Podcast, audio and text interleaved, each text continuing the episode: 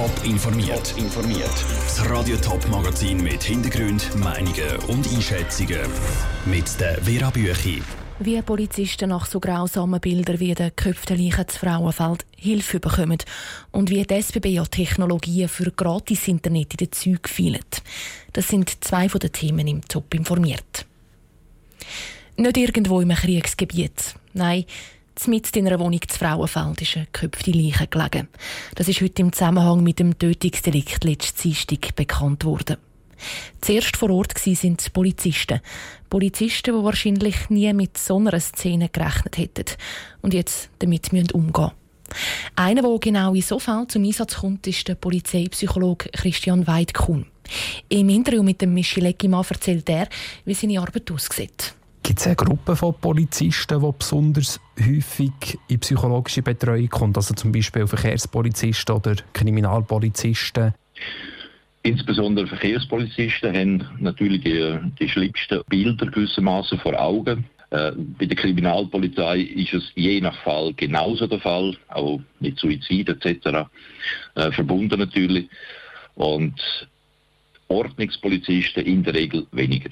Was ist am Anfang der Behandlung besonders wichtig? Auf was legt ihr da besonders grosses Augenmerk am Anfang? Wenn es ein Ereignis ist, das einem durchschüttelt, und das sind meistens die, die eben nicht alltäglich sind, wie der Fall in Frauenfeld auch, dann geht es vor allem darum, dass man die Sachlage und die eigenen Emotionen trennen kann dass man da einen ganz klaren Fahrplan im Kopf hat. Denn solange ich verwirrt bin und nicht genau weiß, oh, was ist jetzt genau passiert, solange das Chaos da ist, äh, wird es schwierig oder schwieriger zum Verarbeiten. Du hast den Fahrplan angesprochen. Gibt es eigentlich auch ein Ziel, wo man sagt, nach zwei Wochen, nach einem Monat oder nach zwei Monaten soll der Beamte wieder zurück in den Dienst gehen oder arbeiten die nebenbei immer noch, wenn sie bei euch in psychologischer Betreuung sind? Das ist natürlich dann eine Absprache mit den Vorgesetzten, was man nach der Einschätzung von einem Polizeipsychologen dann machen soll, sofort wieder in Dienst, was vielmal gar nicht schlecht ist, einfach vielleicht ein bisschen in einer anderen Funktion, an einer anderen Stelle. Und ihr seid ja auch in der Ausbildung tätig. Was habt ihr das Gefühl, wie sind die jungen Beamten vorbereitet auf so Situationen, wie man eine Person antrifft, die enthauptet ist in ihrer Wohnung? Das ist natürlich, äh, wie gesagt, ein ganz spezieller Fall und umgekehrt auch im Verkehr natürlich hat man solche schreckliche Bilder, wo Gliedmassen umeinander liegen, schreiende Leute und da kann man einfach nur darauf hinweisen, dass man so schnell als möglich Hilfe sucht, wenn man mit dem nicht klarkommt. Aber eine Ausbildung in dieser Art von Realität ist sehr, sehr schwierig. Der freischaffende Polizeipsychologe Christian Weidkuhn im Gespräch mit dem Michel Leckimann. Mehr Informationen zum Tötungsdelikt Frauenfeld gibt es auf toponline.ch. Gratis Internet, das gibt es im Moment an vielen Bahnhöfen, zum Beispiel auch zur Winterthur. In den Zügen aber nicht. Das will die SBB ändern. Schon im neuen Jahr will sie auf gewissen Strecken das Gratis-Internet testen. Zum Beispiel zwischen St. Gallen und Lausanne. Die Pendler können dann gratis surfen. Ganz einfach ist die Technologie für die SBB aber nicht, zeigt der Beitrag von der Elena Oberholzer. In den Zug einsteigen, aufs App klicken, einen Knopf drücken und nach einem SMS von der SBB im Internet gratis surfen. So soll die Zukunft für Pendler laut SBB aussehen. Umgesetzt wird das kostenlose Internet aber nicht mit dem allbekannten WLAN. Der Thomas Choppe, der bei der SBB für die Passagierkommunikation zuständig ist, erklärt, warum. Unsere Befürchtung ist, wenn wir WLAN einführen würden, würden die Kunden enttäuscht sein, weil sie heute schon eine recht schnelle Datenverbindung gewohnt sind.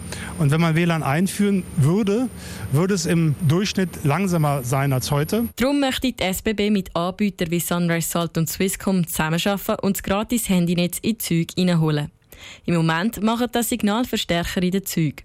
Für die Zukunft aber braucht es angepasste Fenster, um das Ganze kostengünstig zu behalten. Sogenannte laserperforierte Fensterscheiben, sagt der IT-Leiter Peter Kummer. Und dann bringt man das Signal direkt in den Zug rein.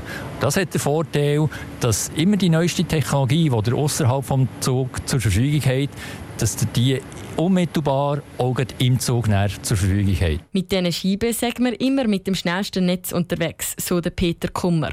Darum bringen die speziellen Fensterscheiben gute Voraussetzungen für das zukünftige 5G, wo bald in Umlauf sollte kommen.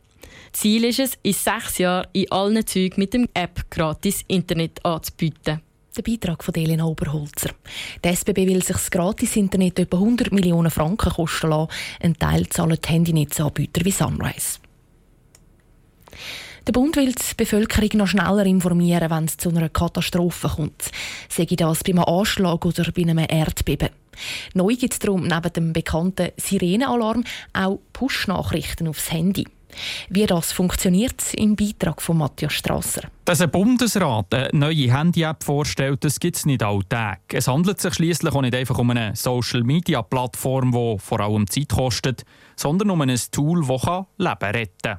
Der Bundesrat Guy Parmelin sagt, ich denke, das ist unser Job, die Bevölkerung am besten zu schützen. Wir haben neue Herausforderungen, Terrorangriffe, wir haben Naturkatastrophen. Zu diesen neuen Herausforderungen gibt es aber auch neue technische Möglichkeiten. Und in die investiert jetzt das Bundesamt für Bevölkerungsschutz. Die Bevölkerung soll künftig Gefahrenmeldungen direkt per Push-Nachricht aufs Handy bekommen. Die Meldungen bekommt aber nur, wer die App Alert Suisse auf sein Smartphone lädt. Dass das möglichst viel machen, hofft jetzt der Guy Parmelin. Fast jede Person hat ein Smartphone und für die Leute das ist ein Plus, rasch diese Informationen zu haben und das ist wichtig, so dass die Bevölkerung kurzfristig gut reagieren kann. Die App Alert Suisse ist nicht komplett neu. Sie informiert nämlich schon seit 2015 über Naturkatastrophen oder andere Unglücke. Neu ist aber, dass Alert Suisse jetzt Push-Nachrichten verschicken und ich kann auch einstellen, für welche Region sie die bekommen will. Der Projektleiter Olive Wetter erklärt, die verantwortlichen Behörden stellen die Informationen über die App gerade selber online. Dort sehe ich drauf, was passiert ist, welches Gebiet das betroffen ist und welche Verhaltensanweisungen das für mich wichtig wären. Trotzdem, App und ihre Push-Nachrichten werden auch künftig Kehrsatz sein für die bewährten Abläufe beim Sirenenalarm. Es kann sie nicht ablösen und es will sie nicht ablösen. Es ist ergänzend zu Sirene und Radio. Also das Radio hören nach dem Hören von der Sirene ist nach wie vor die richtige Handlungsweise. Schon abgeladen hat die neue Alarm-App der Guy Parmelin. Ja, ich habe schon installiert. Ich muss jetzt Update machen. Das Update wie auch die App Alertswiss selber gibt es ab sofort gratis zum Download. Der Matthias Strasser hat berichtet. Ein anderer Vorteil sieht der Bund darin, dass über die App auch Gehörlose erreicht werden. Der Verband der Gehörlosen hat die App in einer Mitteilung auch schon begrüßt. Top informiert, auch als Podcast. Mehr Informationen gibt es auf toponline.ch.